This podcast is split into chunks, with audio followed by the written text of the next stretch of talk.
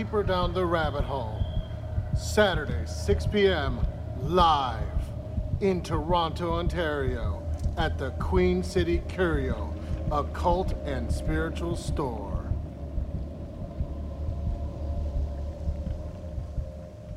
It's okay, we got a little more room. so we're broadcasting live from Toronto Pagan Pride uh, in Dufferin Grove Park. So welcome everyone. Welcome everyone here. You can't everyone can't see on the camera. There's a whole bunch of people here. Great, thanks for showing up. Yep, think we got the woo. See, like I can hear them.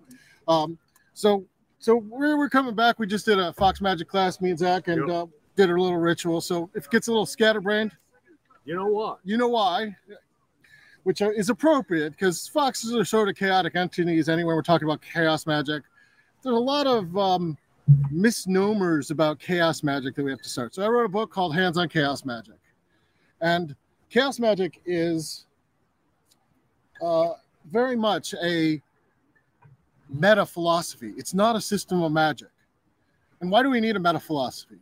Well, let's go back to a story the story of Peter Carroll, who started sort of chaos magic altogether. But he wasn't alone. He had a whole bunch of other magicians. They got together at a bar because it's the UK and it always happens at a bar in the UK. Good stuff happens in bars in the UK. And they started talking about what they actually do. What do they actually do for magic? One person's doing Buddhism, one person's doing runes, one person's doing ayahuasca ceremonies down in the middle of the jungle, but they all have a similar commonality. They're all getting results. Those worldviews, some of them are in opposition to one another. So if you're having an honest conversation about magic, but your worldviews are in opposition, how does the magic work? How can it possibly work with oppositional views?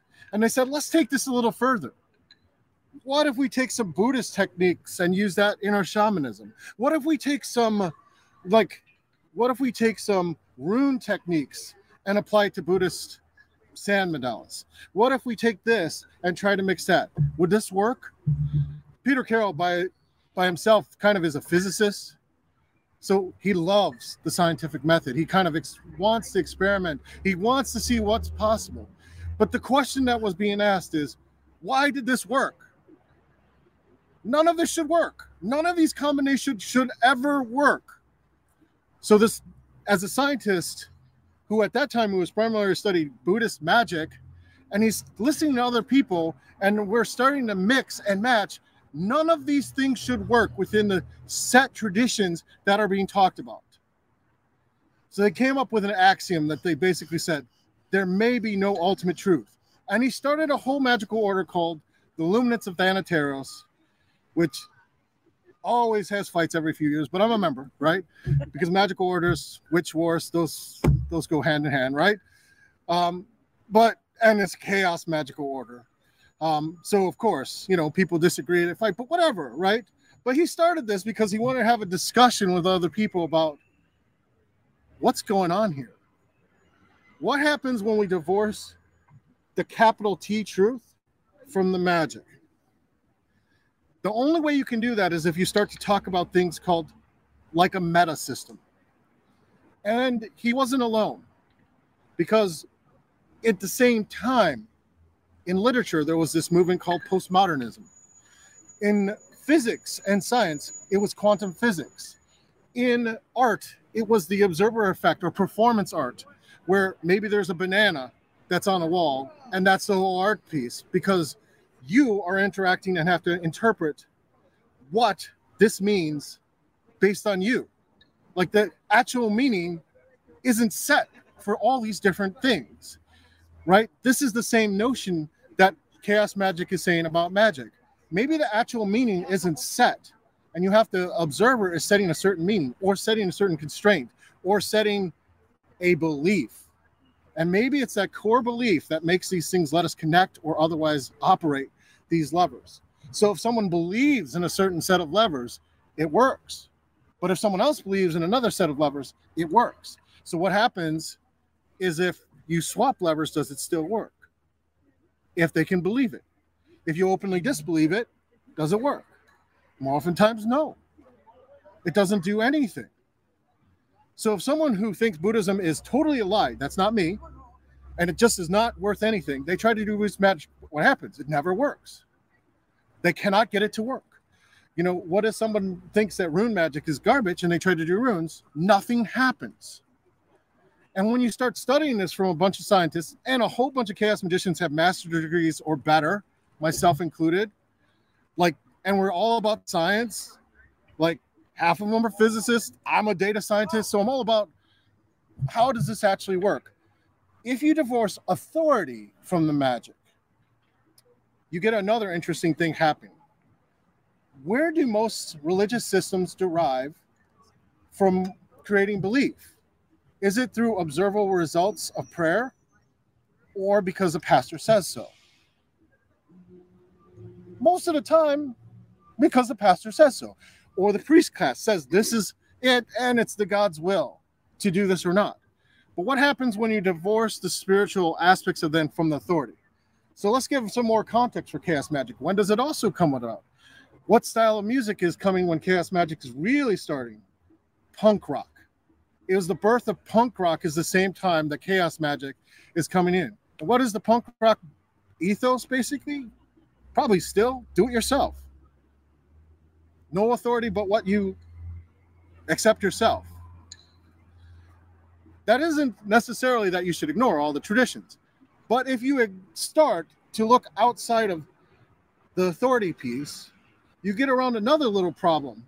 It also creates other problems but you get around another problem where how many abuses have you all heard from religious sort of people? Oh, okay, sure. If you have a question, feel free to ask. Bro. Yeah, I just wanted to ask: um, Is it dangerous, like unsupervised, to perform like different, like random? So I have a personal philosophy that the greater danger is not doing anything in our current world, or more said than otherwise, if we watch The Matrix, like the blue pill is far more dangerous for us as a species. So is it dangerous? Yes. But not in the way people think, and not in the way Hollywood thinks, or not the way most other traditions make it. The real danger is something might happen. Not bad. But what does that mean? Well, if you come at it and say, well, something happens, a lot of people freak out, right? Until you're ready. That's what the traditions say although in chaos magic you do months and months and months when you first start out if you kind of join most of the orders of just staring at a wall a spot on the wall which gets you kind of the mental distance to actually do this kind of stuff. For me magic is life as in it is singly the most important skill you can develop in a world that is changing faster than we can comprehend. I can no longer comprehend the changes that are coming down the pike at the speed they're coming down the pike in which case magic is the secret tool. So I'm under the, the idea that this is part, and 80s it was also, we started the acceleration curve of everything well before the 80s. But it's kind of this response. What's the most important thing is when you're approaching these different spirits and traditions is do you do it from the heart? Are like you trying to mess with them or are you actually trying to actually talk with them and actually have a communication. Nowadays, unlike previously, everyone has access to anything, which is also furthering what Chaos Magic was originally saying in the 80s. You can find any secret online. The only secrets worth having nowadays are experiences. All the information's there. You want to know about voodoo initiations? They're secret. I went to Haiti to, to go get initiated. But you know what? I can find the ceremonies online now. Says, says they're online. Wicked ceremonies, all ceremonies are out there in some capacity. But what cannot replace cannot replace that is the experience of that. So the information's there, but not the experience. So from my perspective, for the people who are willing, especially in this kind of in Hindu-esque nature that we're in right now, which is the age of darkness, the adolescence phase of the age of darkness, which is the age of ignorance. Those who are would be willing to experience stuff and allow themselves to experience stuff will get the help they need. And you kind of know, like there's certain things in chaos magic that we also do to make that a little safer. Like, because the real danger is obsession to me, where you get so obsessed with one thing because it feels good that you kind of keep doing it to, to the point you ask them what color shoes you should wear that day, which is a little bit excessive, you know. Hey, uh, great and powerful celestial spirit, what color shoes should I wear? and right, that's the sort of obsessional nature of that. But what happens is, like, eventually you realize what you're doing, because remember, chaos magic cannot appeal to authority. If you're seriously practicing chaos magic, you cannot use your standing as authority, even if you're a priest, as your metric. You have to actually look at something different, which is the results you're getting. Because at the point at which we divorced authority, we can't then use authority to say, I'm a good magician, or I this technique works, or this philosophy works. We have to actually see exactly what's happening in our life and exactly what we can manifest and exactly what we can kind of ritually cause effects to. So that gets to another big tenet results over subjective experience. That's a hard metric. It sucks. It sucks a lot. Yeah. So you're just uh, so you're basically saying just be blatantly truth and no like secrets. Just be like tell it as it is. Yeah, I would go there. But what if some people are not like ready for that? You feel like you know it makes you feel uncomfortable. Nobody, nobody that I've ever talked to ever is blatantly ready to take up magic. No one. Like they all get thrown into it. Like even if they have a teacher, they're not ready. like but that said, right? This is a meta philosophy. And often people coming to this meta philosophy have already been doing magic for years. Right? So they maybe they've been doing ceremonial magic for years. Before I ever heard, well, chaos magic was the only thing that ever made sense to me because I wanted to go to school as a biochemist. And it's the only philosophy that has at its core agnostic view of what the universe could be. Test the universe and see what is actually there. Do not assume anything about the nature of the universe. More or less, when we say there may not be an ultimate truth, that's basically stating an agnostic sort of view of I don't know. And everyone is saying different things. So there's no way I can discern which is actually right other than how much I like a person or not like a person. That doesn't seem a way a scientist to discern what is accurate. Now, I don't actually think there is an accurate answer. There is what works for you. So as we get further down the path, we realize all magic, all mo- whether you're getting trained by another person or not, is experiential and experimental. What works for some of you will not work for me because it's not in my psyche. And uh, chaos magic allows you to kind of say, well, I need to change this ritual here and here, or take on, do this and this and do it differently because it's not working. And again, what is the metric of working? Did it create a change in observable reality? So even if you do mysticism, what does that mean for an objective change in observable reality? Your friends, your family, your coworkers should tell you there's something different about you. So if you do a meditation and it's off the charts, you're like, holy, right? They should notice something about that, you different. They might say, Did you cut your hair? That I get that. Like Zach doesn't have that problem anymore, right? so, so co-owner of our Queen City. He doesn't have that anymore. So they don't ask him that. But they ask him, Did you lose weight? Why? Because they don't understand what the change is, but that it's there. And you can notice your behavior is different. How you approach the world's different. You can measure that. There's tools in business. We use to measure it all the time. 360 feedback tools. We can measure kind of quantify how many steps you take in accountability. Like if you want to kind of uh, go up the rise your, in your company how many steps you're taking that week naturally. Like you can measure all these things that you are acting differently in the world that is proof that a mystical experience or a ritual has actually changed the world for you since we can't rely on authority to say it just happened, we have to look to the results we get as the metric. And I said that kind of sucks, but it also keeps you inherently grounded.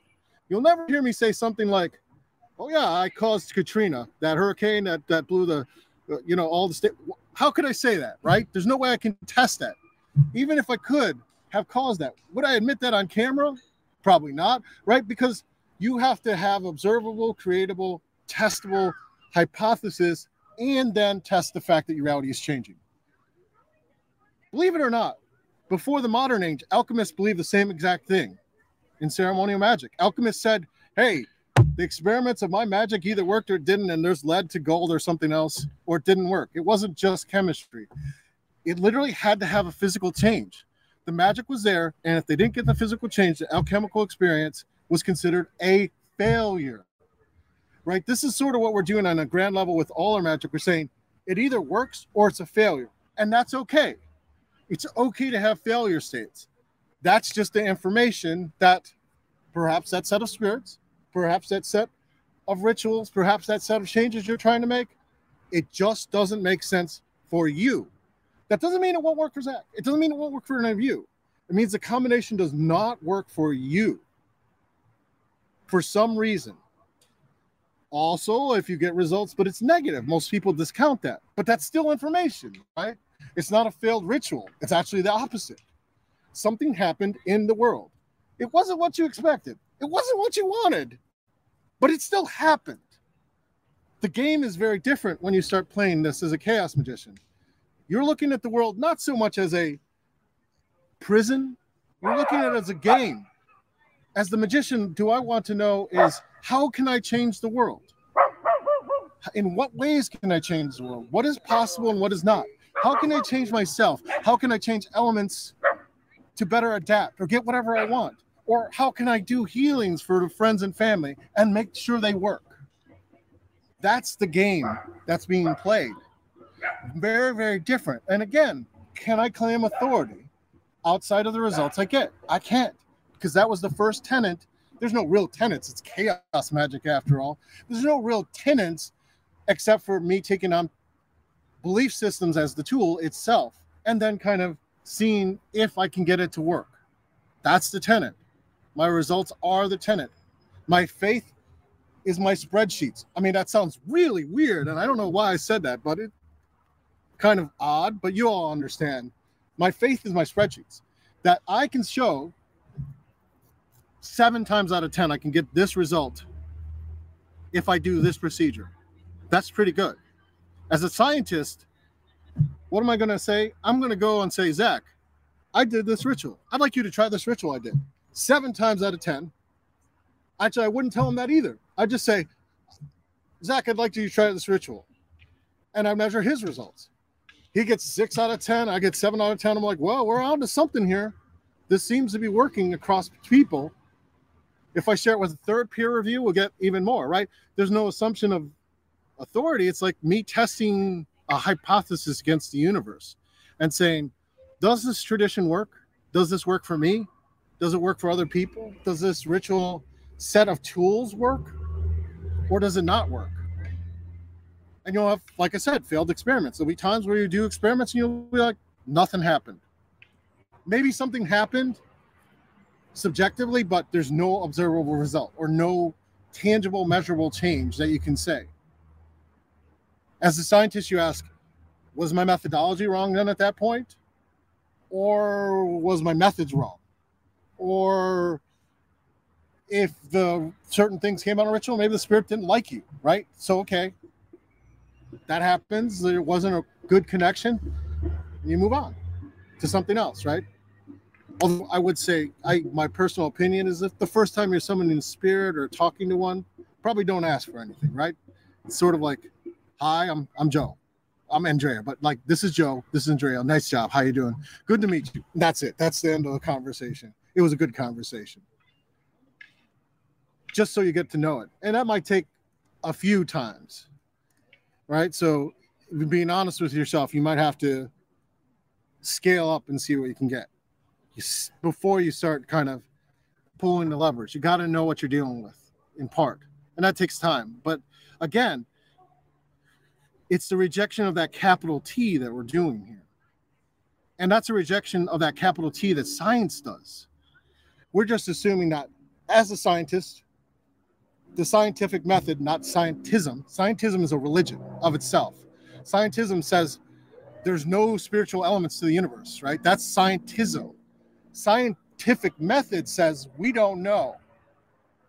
But maybe this is maybe that's one of the last things we should try is some sort of spiritual other cause.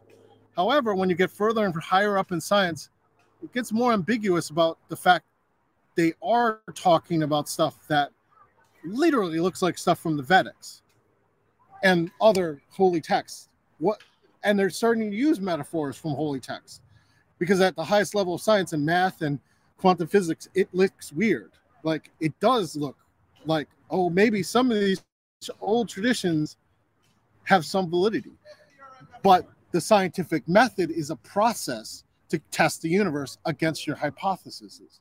That's the core difference. Science as a whole rejects truth wholesale. It just gets a lot of evidence for things like gravity. There's a lot of evidence for gravity. We we could we could do this, right? And see there's a lot of evidence that we all have for gravity. If someone came up with a different theory that modified grav the theories of gravity and it proved more useful to describe the world, we would use scientists would basically adopt that theory because it's basically saying well once you say something's truth or absolutely true you're now in the realm of religion Chaos magic seems to say that's try to say the same thing about magic there's temporary truths that work for you right now but once you say something is true you're now in the realm of doctrine not necessarily magic and honestly, like we can see this kind of trend over and over and over in all different religions. There's the religious aspects of that. And when you look deeper, there's some magical traditions that somebody does in the street that you have to know people in the country or you have to know people in the neighborhood to actually get the magic. Otherwise, you get the public presentation, which is controlled by the priests or priestesses, depending on the religion. So again, when chaos magic is sort of making that separation between doctrine and magic itself, and then we're trying to understand in a scientific way what exactly is going on here. What's the game? It's not so much why are we here, but that could be part of the question. But it's like, how exactly is the universe set up? How can all these gods be here? Like, how can all these things work together? Like, how can how can you have two people getting different results again from traditions that should be in opposition.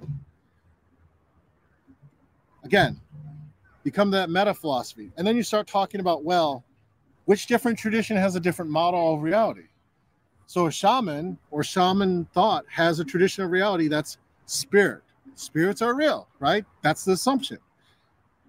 But if you talk to a LaVeyan Satanist who also gets some results, what do they think about reality in their rituals? It's all in their head. That's the psychological model right? If you talk to a qigong master like Zach, he'll be able to say it's all energy all around us all the time, right? It's we're manipulating energies. If you talk to a data scientist like me, I might spot off something about information patterns and we're changing the core structure of the simulation all the time, um, which is the information model in a nutshell. So, depending on which perspective you take on looking at that, these different traditions actually tend to have that a different meta worldview uh, have, have to be there. Like from a spiritual worldview, the spirits create and manipulate the world. From the energy thing, the spirits are sort of out there and they manipulate energy. From the psychological thing, it's all in our head. So we're creating our own architects as human beings and then anthropomorphizing everything all the time. Although that's, and if you do magic enough, it almost seems like all of them are true at the same time, just depending on which thing you look at. Does everyone know the parable of the three blind men and the elephant? A couple of you nodded. If you've never heard three blind men and the elephant, they put three blind people with an elephant together and they touch different parts of the elephant. And each describes different things. One describes, well, it's hard and smooth. Someone else says, nah, that's not what I got at all. This was rough and uh, it, it felt like sandpaper. Another person said, Well, I felt like hair across my hand, right? Because the elephant's tail has hair. All three things are true at the same time, right? This is the paradox that chaos magic is actually trying to get to. Like, these multiple things can be true at the same time and be oppositionally untrue because of the way our world works and our society works.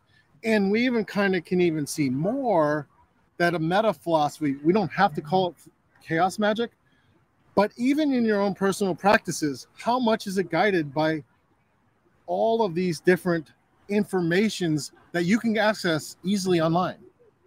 There's never been a time that you can buy so many occult books on any tradition you want, on anything. You can just go on Amazon and there's a book on it. You want to Santa Muerte?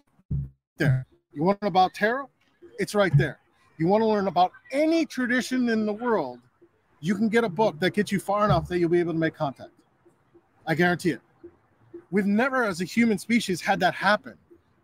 What happened before we went into this new kind of age that required a meta philosophy to deal with it is you'd have a city state, maybe they'd get conquered by another city state, and the beliefs would slowly transfer the new city state because of politics and other things like that. But there would be a slow assimilation. But never before has we been have been forced into a situation as spiritual beings that we have to deal with cross information streams all the time. Any research is going to have now multiple different traditions in it. Even most books cross traditions. That's a result of what chaos magicians were doing in the 80s and kind of what we all the testing we did. And they, have anyone heard of Christopher Penczak? No. Whoa. Well, okay. He's like a famous author from the States, right? He did this whole book on Reiki. And he has all these witch classes. And he basically credited like some of the chaos Reiki people for doing this because they were talking and doing a methodology of testing new Reiki symbols. Because the idea there is, well, we have this Reiki symbol, we tested it, we're going to give this to you, report back your results, and let's see if we get consistent results without telling people.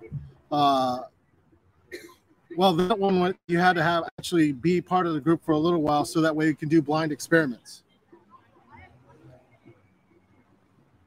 Now, the beauty of this is once you start going along this and getting physical results, you can generally make changes in your life that you want to make. It just takes a while to get to the point that you can do that because you're no longer assuming because you have a subjective experience when you do ritual or hypnotic experience or an inner experience that it's true. It's just or a drug experience, which if you're into that, that's okay. You don't assume that what happens in that experience is true in itself. You weight the value of that experience based on the results it, it gets or the changes in your life it produces.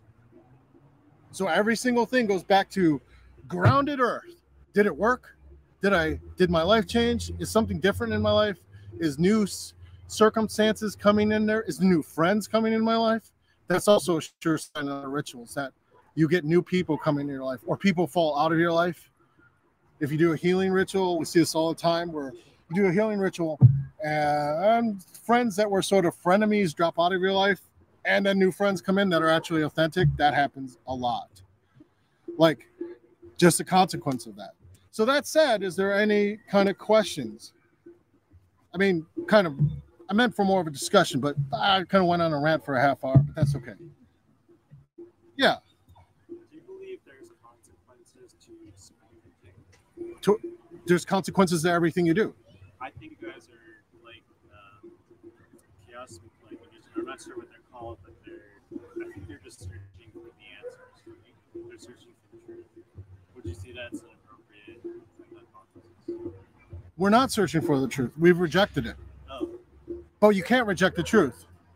We're searching for the mechanisms. As in the universe across different systems seems to have mechanisms that seem to work, some of which seem to work cross culturally. So, what are the mechanisms that actually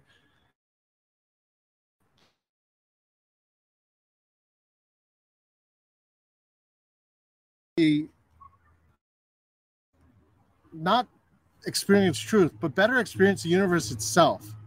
Like, how do I actually, how do I actually not in a tangential way be one with the universe, but how do you actually integrate with the universe in a way that isn't trivial? Like that isn't based on authority, but it's authentic and intimate. How do you do that for yourself? Could they? Maybe. Maybe. Totally. Other questions or I could give stories of chaos magic. Stories of chaos magic, yeah.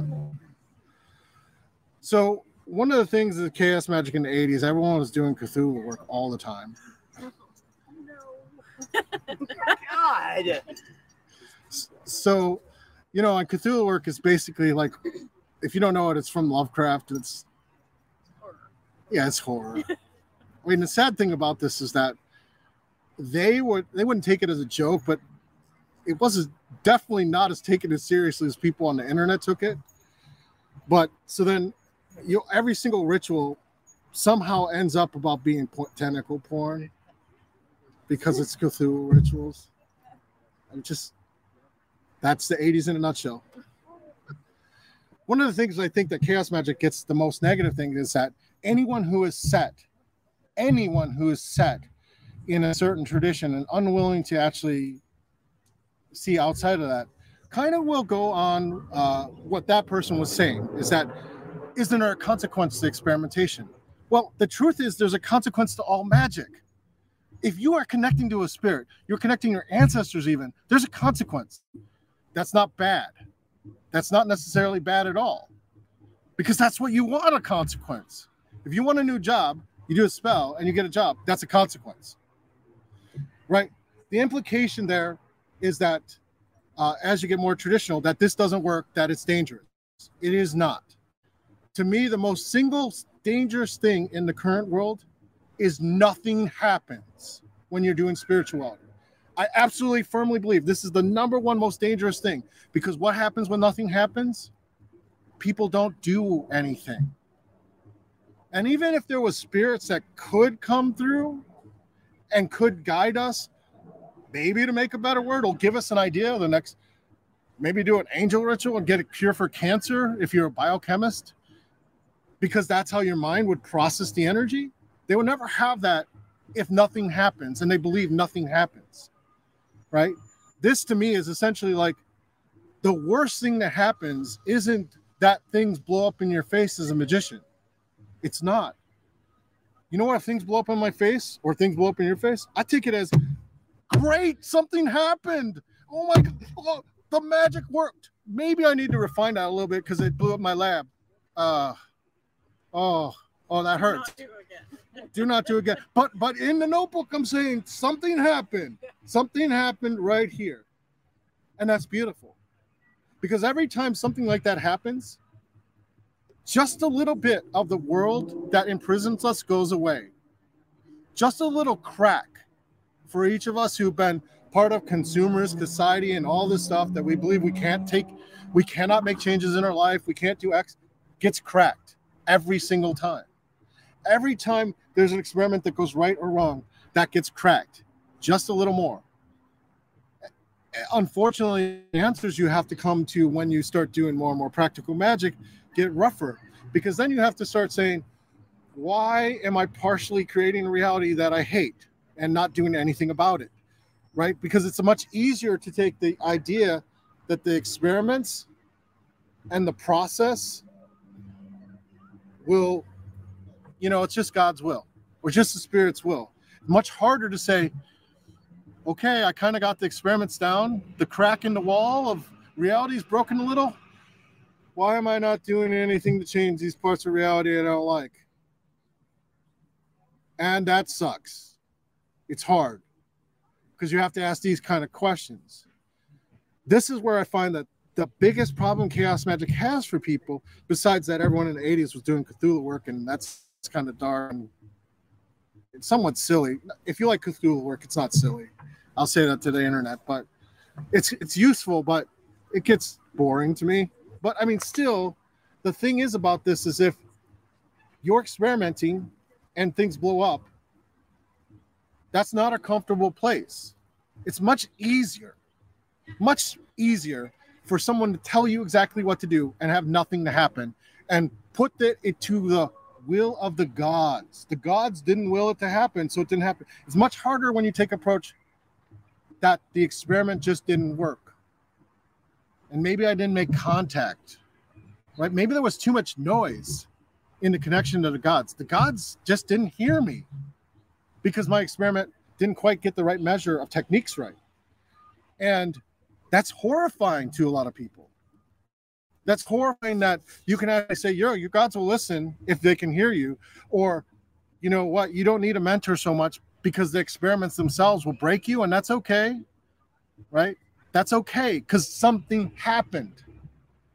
To me, the worst possible thing to have ever happen with magic in general is nothing happens. Or if you're calling the spirits, or you're calling your ancestors, or you're calling, you're doing a prayer to Jesus, whatever it's you're doing, nothing happens is by far the most insidious, worst thing that happens. Because what does that teach you? The lesson there and the continual lesson of the lack of experimentation is that none of this is real. That is the lesson when nothing happens. And it's hard because who else says that to us every day? Every single element of society says none of this is real. Almost daily, in different ways, that is the mantra of what we hear. Only this is real. None of this other stuff is real. Every crack that you can possibly make, even if it blows up in your face to me, is a blessing. Every crack in that belief. Because at the point at which you have enough cracks, you can start to take real control over your life. But if you're following just a set, now remember, this is coming from the whole 80s punk rock, right? DIY, make it yourself, change it yourself, right? Can't really trust authority. If anyone knows about 80s punk rock, that's basically it in a nutshell. Can't trust authority. But can we really trust authority nowadays? I mean, or the media or anything, right? We're in this kind of soup where we don't know, right? Can we trust the motivations of necessarily all of all of our spiritual teachers? Maybe, but I've gotten burned. Who else has gotten burned? Zach, you've gotten burned, Yeah. right? We're pretty experienced. We've gotten burned with initiations that cost twenty thousand dollars plus. Nothing happens, and that's where chaos magic comes in. I did. You can do this, and chaos magic is actually really tied to another idea of the left hand path, but not the left hand path of darkness we often see in the West, but the west hand left hand path in Hinduism. The left hand path in Hinduism says a specific thing that by rejecting core element. Oh, look at that! The Empress card came up just on the fly. Okay, I'm on a roll here tonight. But the left hand path of the of the Hinduism says, okay, there is the right hand path, which you go through priests, you go to the temple, you pray, and there's this other path that's equally valid. It's one of the few religions that actually acknowledges that this other path, which they sometimes just call tantra, but it's usually just magic, is a route to greater spiritual enmeshment or power, whatever you want to call it. I don't like the word power because power seems so uh, weird. Like, what is spiritual power? Like, like I can lift the 10 tons? What? What does that mean? But it's enmeshment. Better spiritual enmeshment is direct experimentation outside the bounds of society. In Hindu culture, that is all left-hand path. You are literally engaging in magic. So is it more dangerous? Yes. As our friend said who left, it is definitely more dangerous because no one's telling you what's right and wrong. You have to figure it out, and engage outside of the realms of society. This is very similar. Although the scientific method gives you a good guidance on what and how to engage and what to what to move away from if it's not working. But in a way, isn't doing nothing just as dangerous, right? I think doing nothing is far worse. right, I actually personally believe the fact that people have been doing nothing and believe nothing is why we're in this mess. Like why things keep getting effed up. Because you know what? Even if they couldn't get a teacher, teachers are expensive. I myself charge, teachers are sometimes expensive. You got to work up to the point you can pay for them, and then you don't get along with them, and then what happens? Right? I mean, there's that. If you can't do anything yourself, what happens? Now, everyone who does stuff themselves, I'll tell you the truth. Yep, there's a period of time that maybe it sucks. especially when they're first starting. I've never heard of anyone that it didn't suck. And in traditions like shamanism traditions, time and time again, that first period of time called shamanic sickness. But all magicians seem to go through this where, yeah, they start out and life's not so good. They're literally fighting for survival in some way. And they have to earn it. They have to earn their survival. It's never given to them.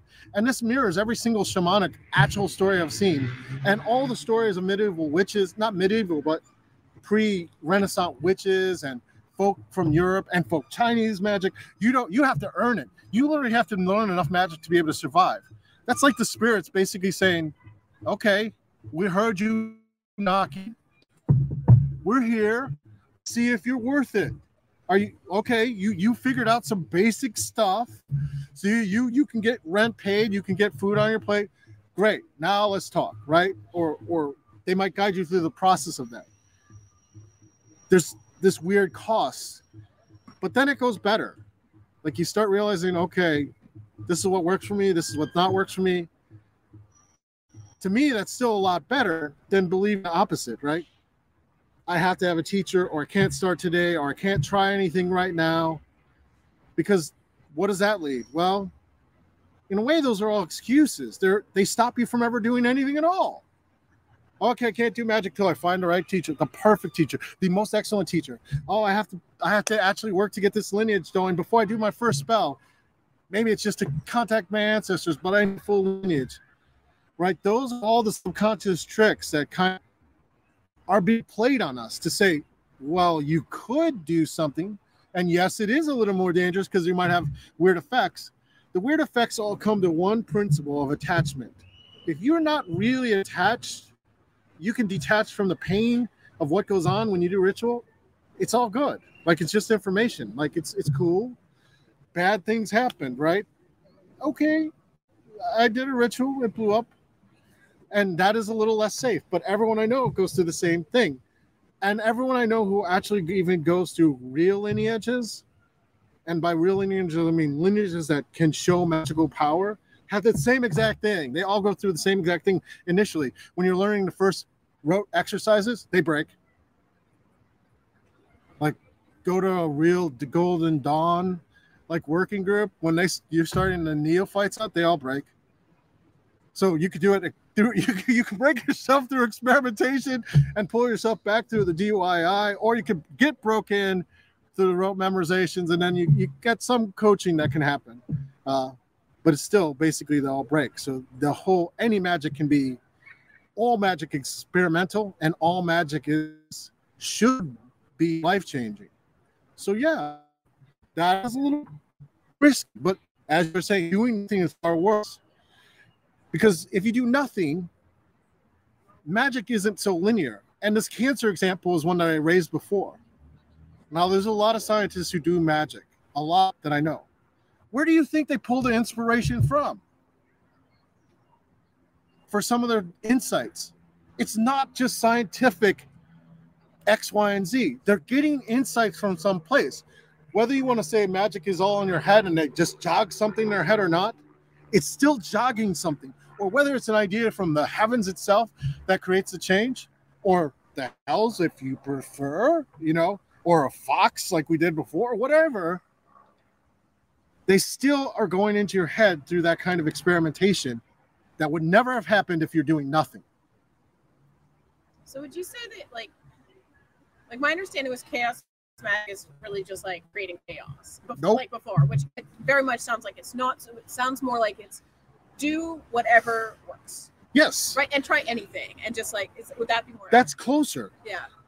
Let's even take a greater approach, the Yeah. Greek approach. Who is familiar with Greek pantheism? A little bit? Everything in Greek starts from chaos. Everything in Taoism starts from nothing Yeah. or chaos. Everything in Buddhism starts with nothing, the void, which Yeah. is chaos. You're like, or the opposite of chaos, nothing, but it's still nothing and chaos are the same things. You know, let's take any of the religions. The Vedic start with nothing, Yeah. right? Every single tradition starts with nothing. So chaos magic is saying, well, what if we get back to that that original source? And I'm going to pick a name that's most offensive that I could possibly do because we're trolling people. Peter Carroll in a nutshell. Why pick chaos? Well, we're in Europe and everyone hates chaos, so we'll pick chaos. And it goes back to the original Greek chaos. And there's this whole game that has this nice chaos star that we control people with, which is Warhammer 40k, right? So, so there's a combination of things. But originally, even in Western philosophy, chaos is the original source in the Greek mysteries, which is the oldest mysteries we have in the European source. And it kind of gets to what the, it's talking about, right? Like, if you're saying the structures of the levers are in fact inventions that you make through culture and people came up with, why not get back to the source? As close to the source as we can possibly get and then move those levers and create those levers. So it's not about just creating chaos. Quite the opposite. You're trying to create your own existence. And uh, there's a lot about science that I talked about, which Yeah. is shocking, right? Given that almost every, not the internet chaos magicians, I don't want to talk about them, but almost every in person chaos magician I know has a STEM degree not only do they have a STEM degree, they have masters or better. All of the people I know, not all of them, but it's over 80%, which when we start doing statistics, that that's Yeah, and like when you were saying how a lot of the the science now is is really lining up with the a lot of the ancient teachings. Like uh, you see that in Ayurveda, you see that in like you said the Vedic stuff. You see, like you see that all over the place. So it's like it's really interesting and like would you so would you like leverage some of the scientific stuff? Like i know there's some quantum physicist stuff too like or would you just I try not to do that yeah. because while you can talk about quantum physics at the the level of one particle, it gets difficult to extrapolate to oh, that was really a scientific answer, wasn't it? Like uh, it gets difficult to make the extra a reasonable extraction a reasonable extrapolation to a whole life, a whole system. Yeah. So why at the levels of one particle it seems to work a certain way. Can we say that about our lives? Spiritually, yes. Experimentally with results, well, that gets really hard. we're not there yet like I am convinced actually, like, yes, chaos magic has called chaos magic and uh, and people hate the idea that maybe the observation of magic changes the magic itself, or your meta belief about magic changes the magic itself. They don't want to believe that because that would indicate the structure of reality was so fluid. They're not comfortable with the notion of reality being possibly not set. right That is an uncomfortable place to be from a most spiritual traditions. That reality could be more bendable than you would like. That's very uncomfortable. I truly think that. So I think that's the big issue. I think what we're going to call chaos magic in the future is intuitive engineering or something like that in the very near future.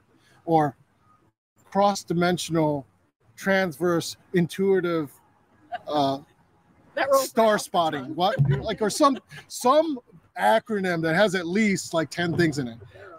We're gonna put that on exactly you got it right there. So it'll be something like intuitive engineering like hyperdimensional intuitive engineering okay right something. And that'll be what we call it in like 20 years. And it'll be the same thing like some sort of meta belief about magic and the universe. Any questions? We got to wrap it up but i hope everyone got a lot out of it and it was useful and kind of overturned some of the the negativity towards chaos magic. book? hands-on chaos magic is my first my book which is really more of a practical guide to magic than just chaos magic learn so it's got all these exercises to kind of build a non-denominational sort of set of skills that you need for most magical operations. And how to combine them so that mostly will work. Like or at least what i found work when you combine them what combinations work. So hands-on chaos magic you get it. It's a long book. It's pretty good. I like it What's the podcast? Yep, we have a podcast, a weekly podcast called Deeper Down the Rabbit Hole. Uh, if you have the flyer, you can kind of see it. Uh, it's linked to, to our store's website. We have a store in Toronto, Queen City Curio, our birth booth's right over there. It's got the little red sign. Uh, right behind us, actually. So there we go. Any last minute questions while we're packing up? Or no? well, thank you for coming. I appreciate it, everyone. You're a great audience, and the people over there, way out there, great audience. Thank you. All right, Zach, you want to shut it down? Yep. We got five minutes. Thanks, everyone online. Deeper Down the Rabbit Hole is sponsored by the Queen City Curio and Apothecary in Toronto, Ontario. Proudly in East Chinatown. Our store is at 607 Gerrard Street East, Unit 401. Just take the elevator up to the fourth floor, and we're right there. We carry the finest spiritual goods for all spiritual paths. Whatever you are into, we can help. Check out our full public library of occult materials with over a thousand books. Accessible anytime the store is open. Check us out online at queencitycurio.ca. Be sure to leave a wish at our wish shrine right outside our door. You never know, it may just come to pass.